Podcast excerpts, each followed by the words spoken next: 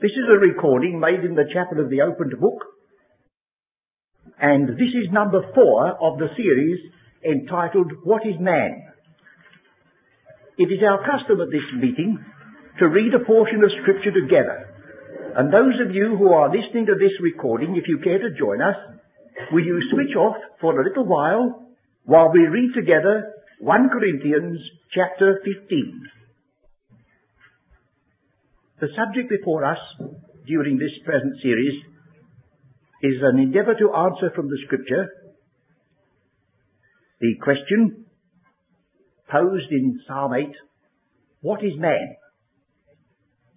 We have already devoted some time in these studies to the other vast and tremendous question, who and what is God? We have considered the being and nature of God as far as we were able to trace it in the teaching of the Word, but we also realized that God in the Scriptures is always there in relation to man and the purpose of the ages. He, the question of the nature of God as he is in himself, unconditioned, absolute, beyond the range of the limitations of time and space. They enter into philosophic arguments, but the Bible knows nothing of them. And so we, we immediately were conscious, having touched upon the question of the being of God, we must immediately associate it with the nature and being of man. Otherwise, the Bible will still be a closed book to us. I suppose, in the ordinary way, if we ask the question of another, uh, if you're going to start the study of the book of Genesis, where would you begin? Well, obviously, you say Genesis 1. Uh, but uh, some of you know, and I believe some of you have made a little fun of the idea that if I tell you I'm going to start with Genesis 1, you know full well we're going to turn somewhere else first, don't you? Uh, in, indeed, if you haven't said so, when my daughters were members of this congregation, they reminded me of it many times. That was a characteristic. And yet I think there's a truth in it. You start reading Genesis 1 and you get floundering about with the question of evolution and all the arguments that are put forward about the impossibility of believing the six days creation and so on. But supposing you read the divine comment in Psalm 8 where the question is put, what is man? It's associated with the glory of the Lord which is above the heavens. It's killing the enemy and the avenger. It's out of the mouth of babes and sucklings. It's a mystery being revealed. And, without going into details, the peculiar title with which the psalm ends, Al Muthlabben, which you find over the ninth psalm by mistake, is interpreted by the Septuagint as the secrets of the son. And that's what it means. So that you, you do not understand the story by merely looking at Genesis 1 and Genesis 2 and that's the end of it. That is there in its right place. But it's focusing attention upon someone who was yet to come. Adam is of interest to us because he was a figure of him that was to come. Look at this chapter we've read together in 1 Corinthians 15. Take Adam from it and the whole structure falls to pieces. A person who glibly says, well, it doesn't matter whether they believe Genesis 1 and 2 or not, as long as we believe the simple gospel. Friends, there's no simple gospel that sets aside Genesis 1. Because Adam enters into the story, and it's the backbone of Romans chapter 5, even as it is of 1 Corinthians 15. And so I ask you to bear in mind that we have here in this Bible not a collection of texts to save a poor preacher the difficulty of finding a subject.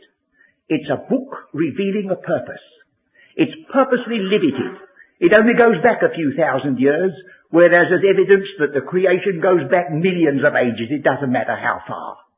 God is concerned not with teaching us astronomy or geology, but teaching us a purpose that was partly veiled and only suggested that long before man was put upon the earth, there was a fall among the angels.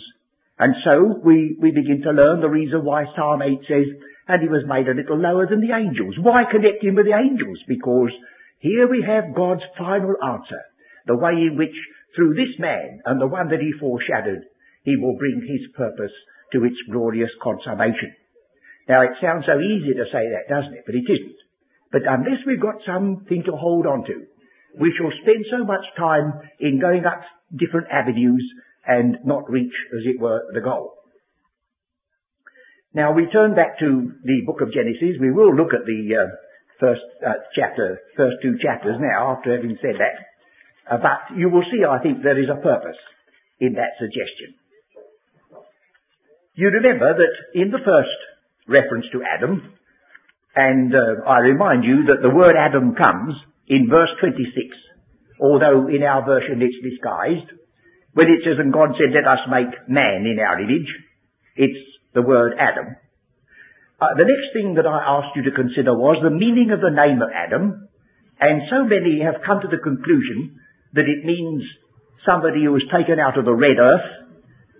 Uh, well, it's well sometimes to ask the question again, because I drew your attention that every other name in the context is described in the very verse.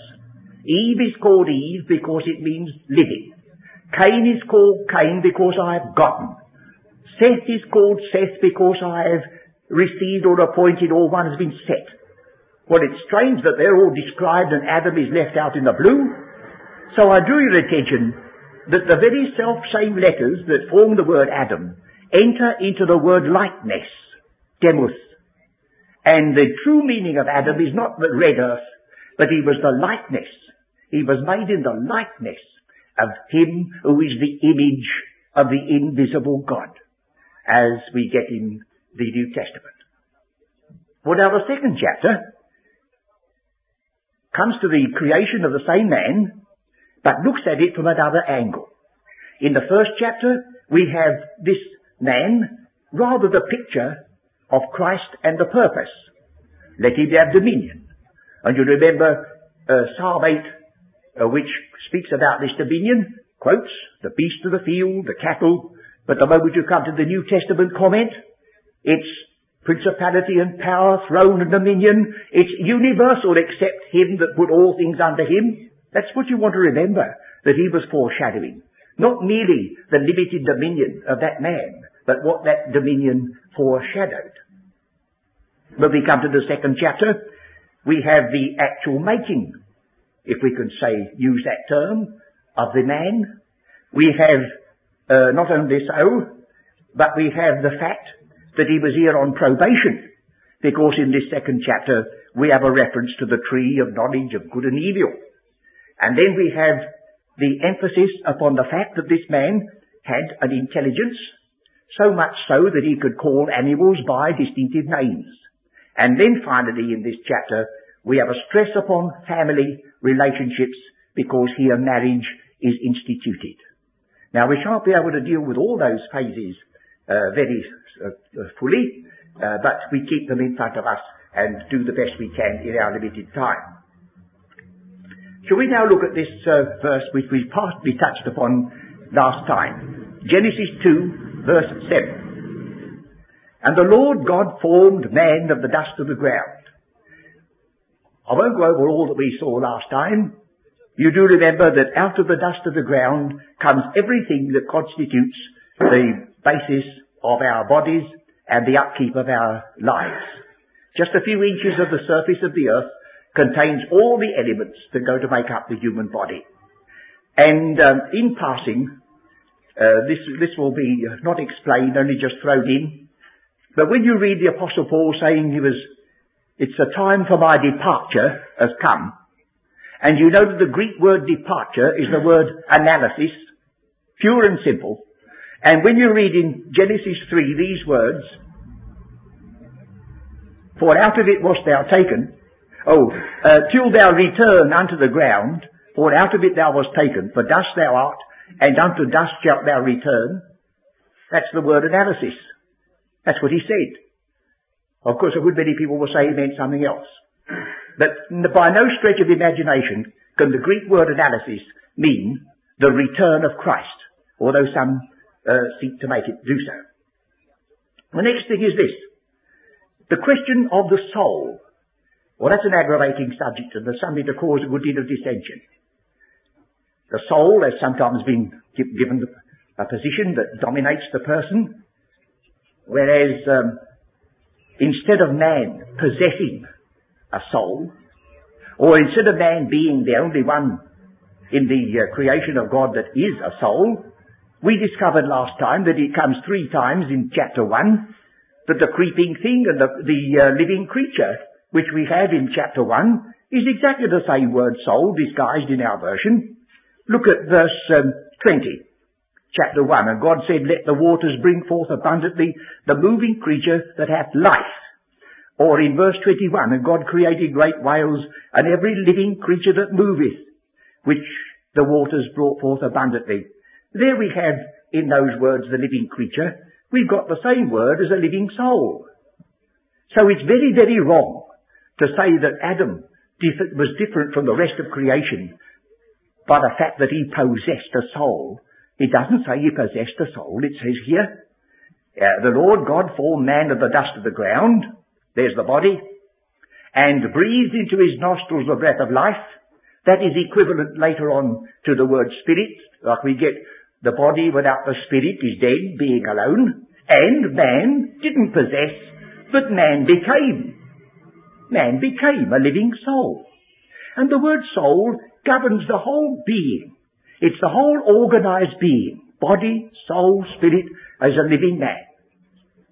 If you think of the uh, parallel uh, little illustration, uh, cup of water, the liquid, as you know, is just oxygen and hydrogen in chemical combination. If you resolve the cup of water into its two parts, you say, well, there's the oxygen, there's the hydrogen. You don't say, and where is the water and put that somewhere. Just in the same way, there's the body, there's the spirit. When they're combined, living, it's a soul. When they're dead, you don't have to say to put the soul somewhere, because the soul is the sum of all those parts. Man does not possess a soul, but he is a living soul. And then, of course, there's that other controversial theme, the question of Uh, immortality. We read about immortality in 1 Corinthians 15. He says that the resurrection, this mortal shall put on immortality. But that doesn't satisfy some people. They have to borrow from Plato and the Greek philosophers and introduce into the scripture a term that you never find there. They speak of the immortality of the soul. Would you say, oh, that is such a truth that God didn't even have to say it? I've heard people tell me that. There are about 400 different occurrences of the word soul in the scriptures, and God never once said that it was immortal. Because everybody believes it. Pagans believe it. Ancient philosophers believe it. Will you say, is that a proof that it's true? Not necessarily. So we say, we just want to know what God says. And if it doesn't square with what other people think, well, we're sorry, friends, but we would exercise the Berean spirit and search and see. On this blackboard, I have written in English letters three words. Nefesh, which most of you know is the word translated soul. Nafek, which you may not know is the verb to breathe, and af is the word for the nostril. And you will see they are, they are linked together by a sort of use of the same letters. If you could, if you could see this, that the person who was acquainted with the Hebrew as his own language would realize that it's true when it stresses over and over again. Every one that breatheth, breatheth the living creature that breatheth. It's a strange, it's a strange thing for the breath in the nostrils to confer immortality, isn't it? When on the other hand it says, see ye from man whose breath is in his nostrils. No, Christ is our life, friends. We're not depending upon these other things intruding. Christ is our life. My hope is not because I have an immortal soul that God can't do anything about. My hope is that one day this mortal shall put on immortality. And I also line that up with a statement in 1 Timothy chapter 6 speaking of my Saviour who was King of kings and Lord of lords who only hath immortality. Now if you like to think otherwise, that's for your conscience and not mine. uh, that mind will not permit me to intrude that other thought into the scriptures when I discover that we can speak about a dead soul and a soul uh, thirsting and a soul hungering and turn that soul into a spiritual uh, something which is immortal. It isn't true, not according to the scriptures. Well, now we must look a little bit further. Uh, the question of the probation of this man, the test which we find associated with the tree of life, I think I must defer until we meet together again, because that will come into chapter 3 as well. But the point I think is to be remembered uh, that um, this man was put on probation. He was tested. And that's an essential part of it. When you come to read the scriptures, you gather that so far as the angels are concerned, there is no sex, there is no marriage, there is no giving in marriage, there is no parenthood. They are all separate individual creations. But this is a move on the part of God which is very, very different. He has a man who is going to be the father of a people. And he has a family in view. And that is very characteristic of the whole teaching of the New Testament. That God is ultimately revealed in the New Testament as the Father. And he has a family in heaven and earth in view. And so we find it foreshadowed in this man. Of course, there are all sorts of problems that arise in the mind. If God, supposing we take our own calling, in which we rejoice, which we find written in the epistle to the Ephesians.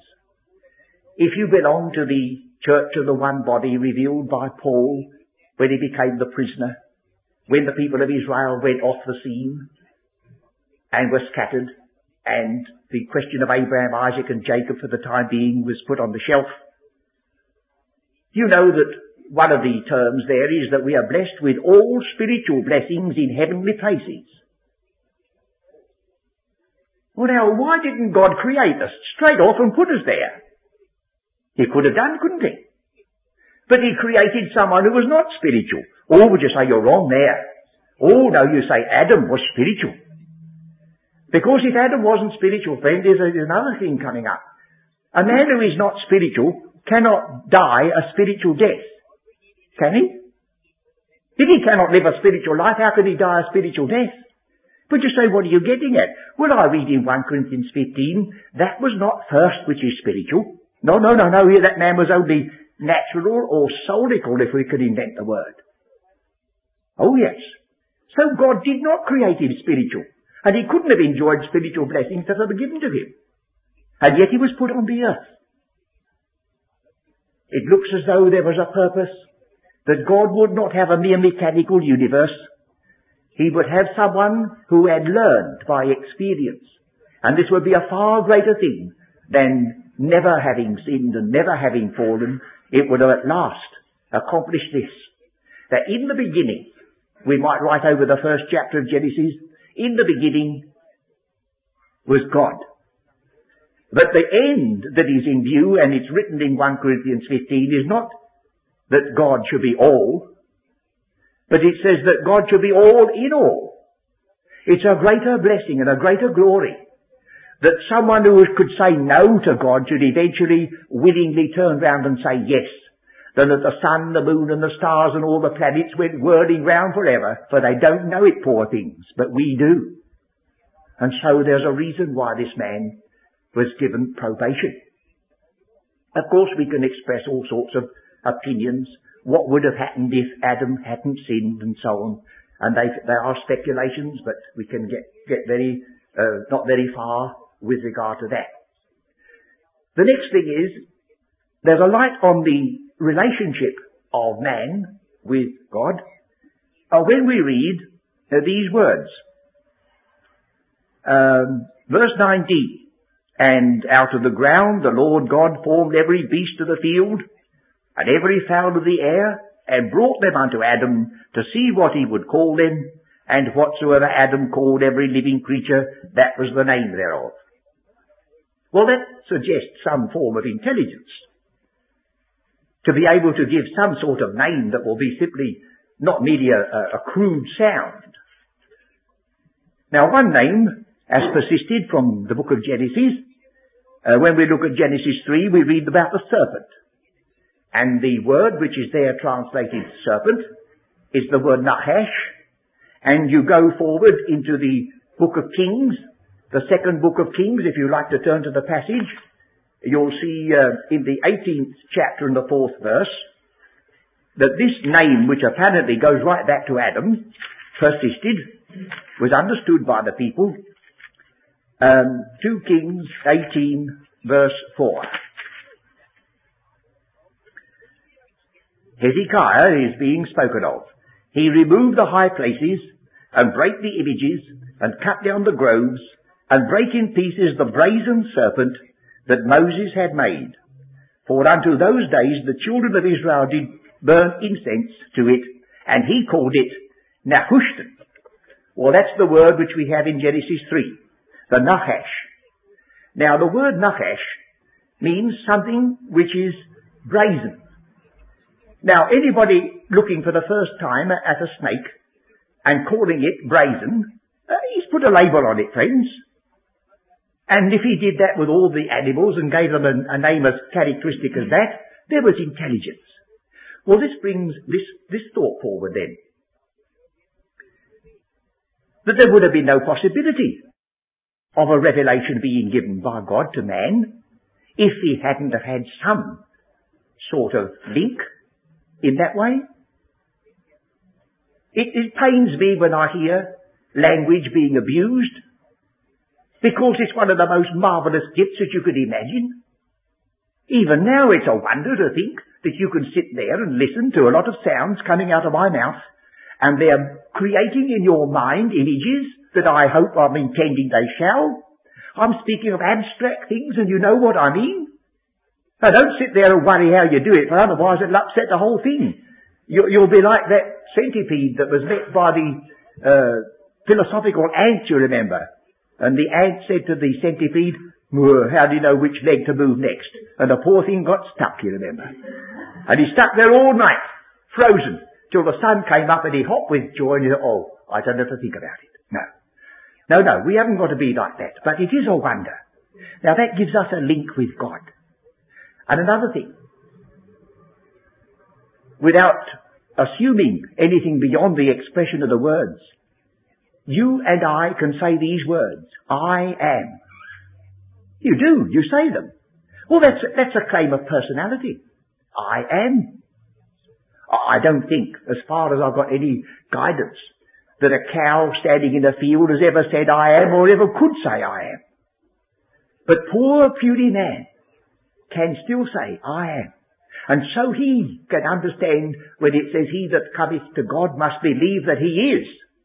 It's so absolutely essential that there's no need to prove it. And then we get over and over again in the teaching of scripture, we must recognize the figure of analogy. Analogy or proportion. We used to call it proportion at school, but then that goes back almost to antediluvian times so far as I'm concerned now, isn't it? Uh, I used to worry over it, you know, as three is to four, so is something to the answer. Well, it was the small amount and the large amount, but they were analogical. What could be said of one in the small could be said of the other in the large. Well, that's all through scripture. When we read, as the scripture says, uh, God says, He that formed the eye, shall he not see? He that planted the ear, shall he not hear? Well, no, we're not going to straight off and say, oh, that means that God has an eye with a pupil and a lens and a retina and an optic nerve? Oh, no, we know that doesn't so. But just the same as we can see by the ordinary means of light, so surely God the Creator can see infinitely beyond all those limitations. And if we can hear, so can He, and so right down the scale. So this introduction of the fact that Adam was given this opportunity to show that he had a language and he could use it intelligently is a part of the story. The next question is, uh, how did he get to know it so quickly? Well, put it this way. Our Lord's first miracle as recorded in John's Gospel was turning water into wine in a few minutes. Well, as an act of creation, every year he turns water into wine and takes 12 months over it. If the matter of time is just doesn't matter. And evidently, man was given as an endowment not only the means of finding his food and walking about, but of using a, a few elementary, rudimentary uh, parts of uh, language straight off. Otherwise there would be no possibility of putting that newly created man on the earth and then telling him that he must avoid that particular tree, otherwise it would mean death to himself and to his descendants. And so these things must be accepted so far as we can see. Well then, coming back again for a moment to this next question of the soul, you remember in Hebrews it speaks about him who is the Word, who divides asunder soul and spirit. Do remember that the scripture makes a great distinction between that which is of the soul and that which is of the spirit. Occasionally from this pulpit, I can't find anything that is so pointed to uh, follow up something I've said, but to quote from Shakespeare. But I should be very, very sad if anybody went away and said that I believe Shakespeare was inspired in the sense that I believe the Apostle Paul was inspired. I put Shakespeare on a great level, but that is to do with the soul. But when I think of the writing of the epistle to the Ephesians or Romans, that has to do with the spirit. And another thing, a person may go to a great Gothic cathedral and be very moved by the architecture and the stained glass windows and the marvellous choir and the organ, and it may go no further than what we call the soul, and there's no regeneration. There's no contact with God there in that sense. It doesn't mean to say that we have no place in our makeup for the lovely and the beautiful, but we need something far more than that if ever we're going to be redeemed people and we're going to understand the mind and will of God. So there's soul and spirit. And then you may remember uh, that when the prohibition is enforced in the law of Leviticus, I think perhaps we ought to turn to this passage in case anyone should be uh, wishing it. Leviticus chapter 17. Leviticus chapter 17 reads in verse 10, I think it is. 10 and 11. Verse 10, And whatsoever man there be of the house of Israel, or of the strangers that sojourn among you, that eateth any manner of blood, I will even set my face against that soul that eateth blood, and will cut him off from among his people. Now our version goes on, for the life. Now that's a pity. It's the same word, soul, so let's keep it. For the soul of the flesh is in the blood. Now you couldn't believe that that meant the spiritual nature of man is in the blood. But it definitely says the soul is in the blood. And I have given it to you upon the altar to make an atonement for your souls. Oh, you see, if the soul is in the blood, then when blood is shed, it could make an atonement for the soul. For it is the blood that maketh an atonement for the soul. And when we look further down and read in Isaiah 53, he poured out his soul unto death also, we want to keep strictly to the language of Scripture and use it as God uses it and leave the traditional use alone. Otherwise, we should import things into Scripture and it will compel us then to, as it were, depart from the simple truth. Let's come back to Genesis 2 and consider another feature. The Lord didn't merely bring Adam and the animal creation that was under him together to see what name he would give it. That's only one thing. There was another reason that wasn't made known to Adam. So we'll go back to verse 18. And the Lord God said, It is not good that man should be alone. I will make him a helpmeet for him a helpmeet. The word has come into our language now as a single word. We speak about a helpmeet. And sometimes it's misspelled and spelled to be a helpmate. Well, that's good. It has the meaning. But the word is twofold. A help. Now that's the title given to the woman that was given to the man. A help. It looks as though God knew that man was so constituted that he would not be able to live alone. He needed a help.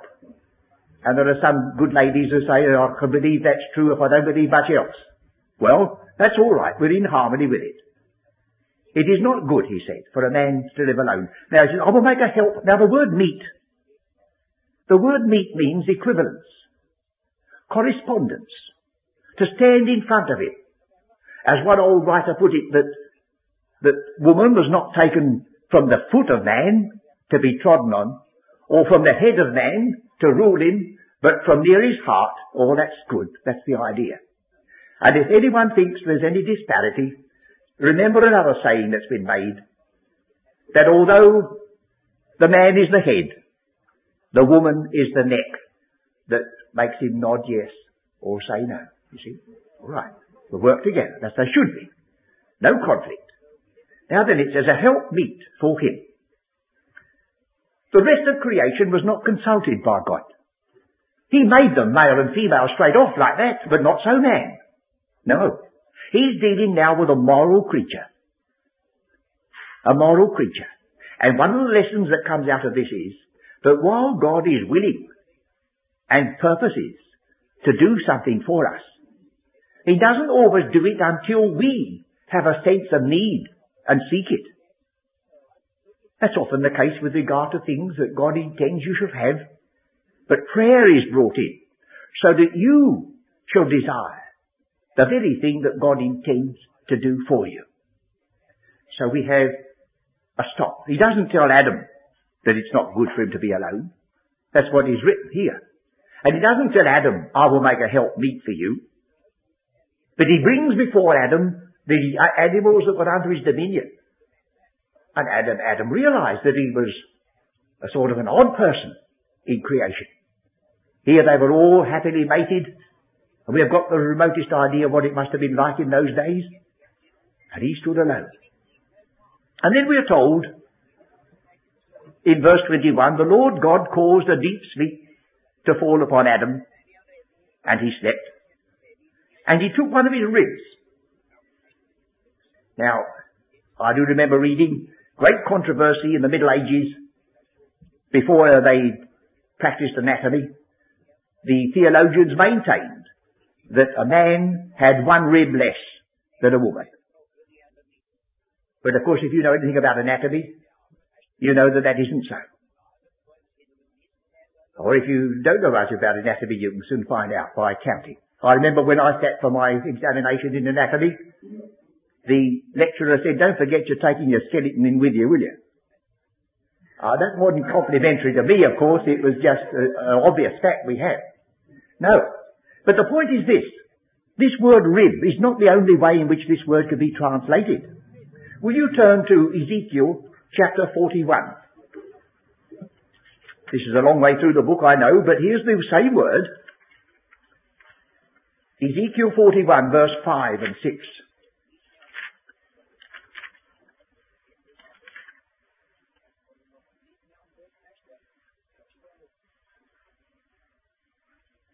It says in Ezekiel 41, 5, and he measured the wall of the house six cubits, and the breadth of every side chamber four cubits. Verse 6, and the side chambers were three, and all the way down you'll read about these side chambers. Side chambers. Little cells. Oh, little cells. That's a modern word, friends. That's all it means, friends. There's no great description given here. But God took a cell from the body of the man. And out of it he built the woman. Well, have I got to tell you he's doing that ever since? Only in the first case. We have a man who's brought into the world without a human mother, and we have a woman brought into the world without a human mother. And then after that, the process went on. So it's not merely a rib, it's a side cell a small cell that God took And so, the sequel. He brought her to the man. And Adam said, This is now bone of my bones and flesh of my flesh. And she should be called woman. Now the word there, of course, is a translation. She should be called Isha, I-S-H-A, feminine ending, because she was taken out of Ish, which is the word man. And then Moses adds these words. Therefore shall a man leave his father and his mother. And that's as true today as when it was written. Of course, we're living in times when you meet with folks who are nearly driven crazy because they would wish to have the roof over their own head and their own couple of rooms, but they're crowded together. But God never intended that. That's the result of wars and all the other things. But God's method here is that the beginning should be pursued as far as it's humanly possible through life. Therefore shall a man leave his father and his mother, and should cleave. The two words sound alike, don't they? Unto his flesh, unto his wife, and they shall be one flesh. And that's emphasized in the New Testament as well as written here. You say, how can they be one flesh? Well, friends, there's one thing I don't pretend to be able to unravel all mysteries. You say it's a mystery? Well, Ephesians chapter 5 says, they shall be one flesh. This is a great mystery, but he said, I'm speaking about Christ and the church, and he dismisses it. Nevertheless, it should make every one of us. Now, I'm at the other end of the story now, so I haven't got to be concerned. But it should make every one of us who are contemplating marriage weigh this fact over that it's not merely just an ordinary everyday transaction that you can take it or leave it. Here's a mystery and a miracle that God intended this union to be so intimate that it could be argued in the New Testament that no man ever hated his own flesh. They shall be one flesh. Now here again God is planning that there should be this unity between the pair and their successors, that if that one man fails, they all fail. If that one man succeeds, they all succeed, and we know what happened. And the stress in Romans 5 is, as by one man's disobedience, then comes the other one man into the story. But that, of course, is further on. There's another point that I would like to raise here. In verse 23 it says, This is now bone of my bones and flesh of my flesh. And I've heard arguments built upon this especially in connection with our Saviour. You remember in Luke's Gospel, the risen Christ appeared in the room where his disciples were, and he said, A spirit hath not flesh and bones, as ye see me have. And while they marvelled, he says, Have you anything to eat? And to show them that he was real and living, he had the remnants of a meal that was left. A piece of broil fish and a honeycomb. Now I've heard people argue that the risen Christ had no blood. Because it says flesh and bones. But you see, you could have no flesh if you had no blood. And you'd have no bones if you had no blood.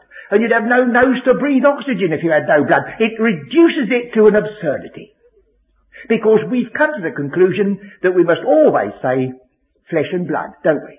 But the Old Testament says flesh and bones instead. Let me give you another illustration that this is the way in which they speak. Genesis 29:14. Genesis 29:14. And Laban said to him, Surely thou art bone, my bone and my flesh. We would have said in modern terms, You're my flesh and blood. But they didn't say that. They used bone and flesh. Or would you turn to 2 Samuel chapter 19? 2 Samuel 19 to show you that further on in the book it's the same.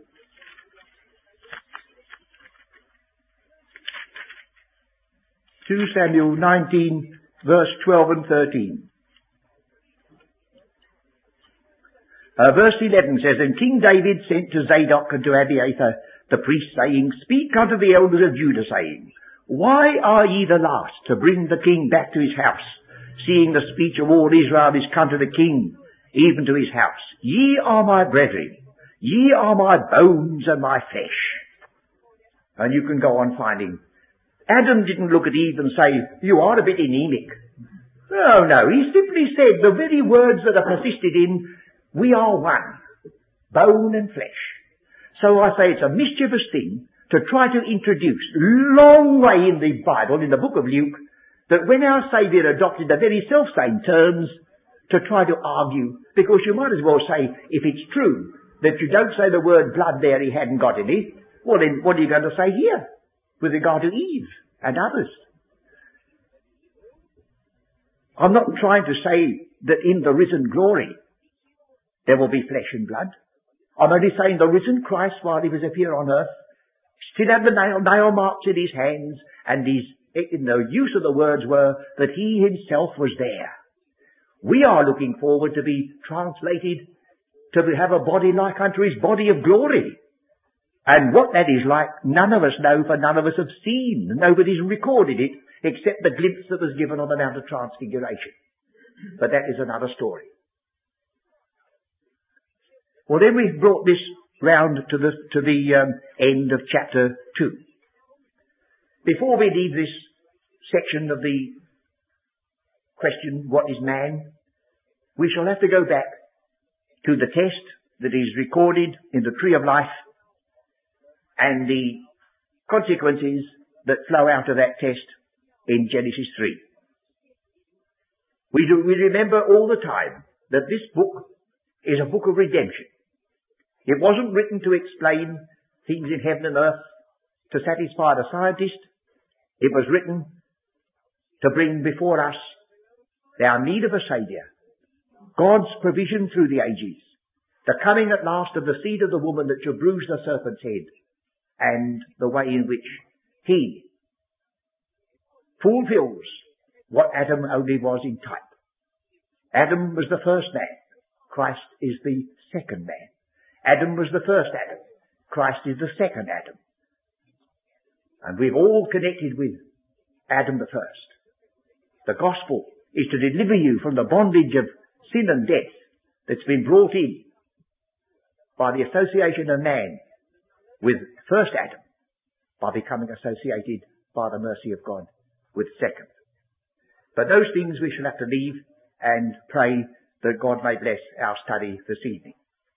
These are not easy studies to take.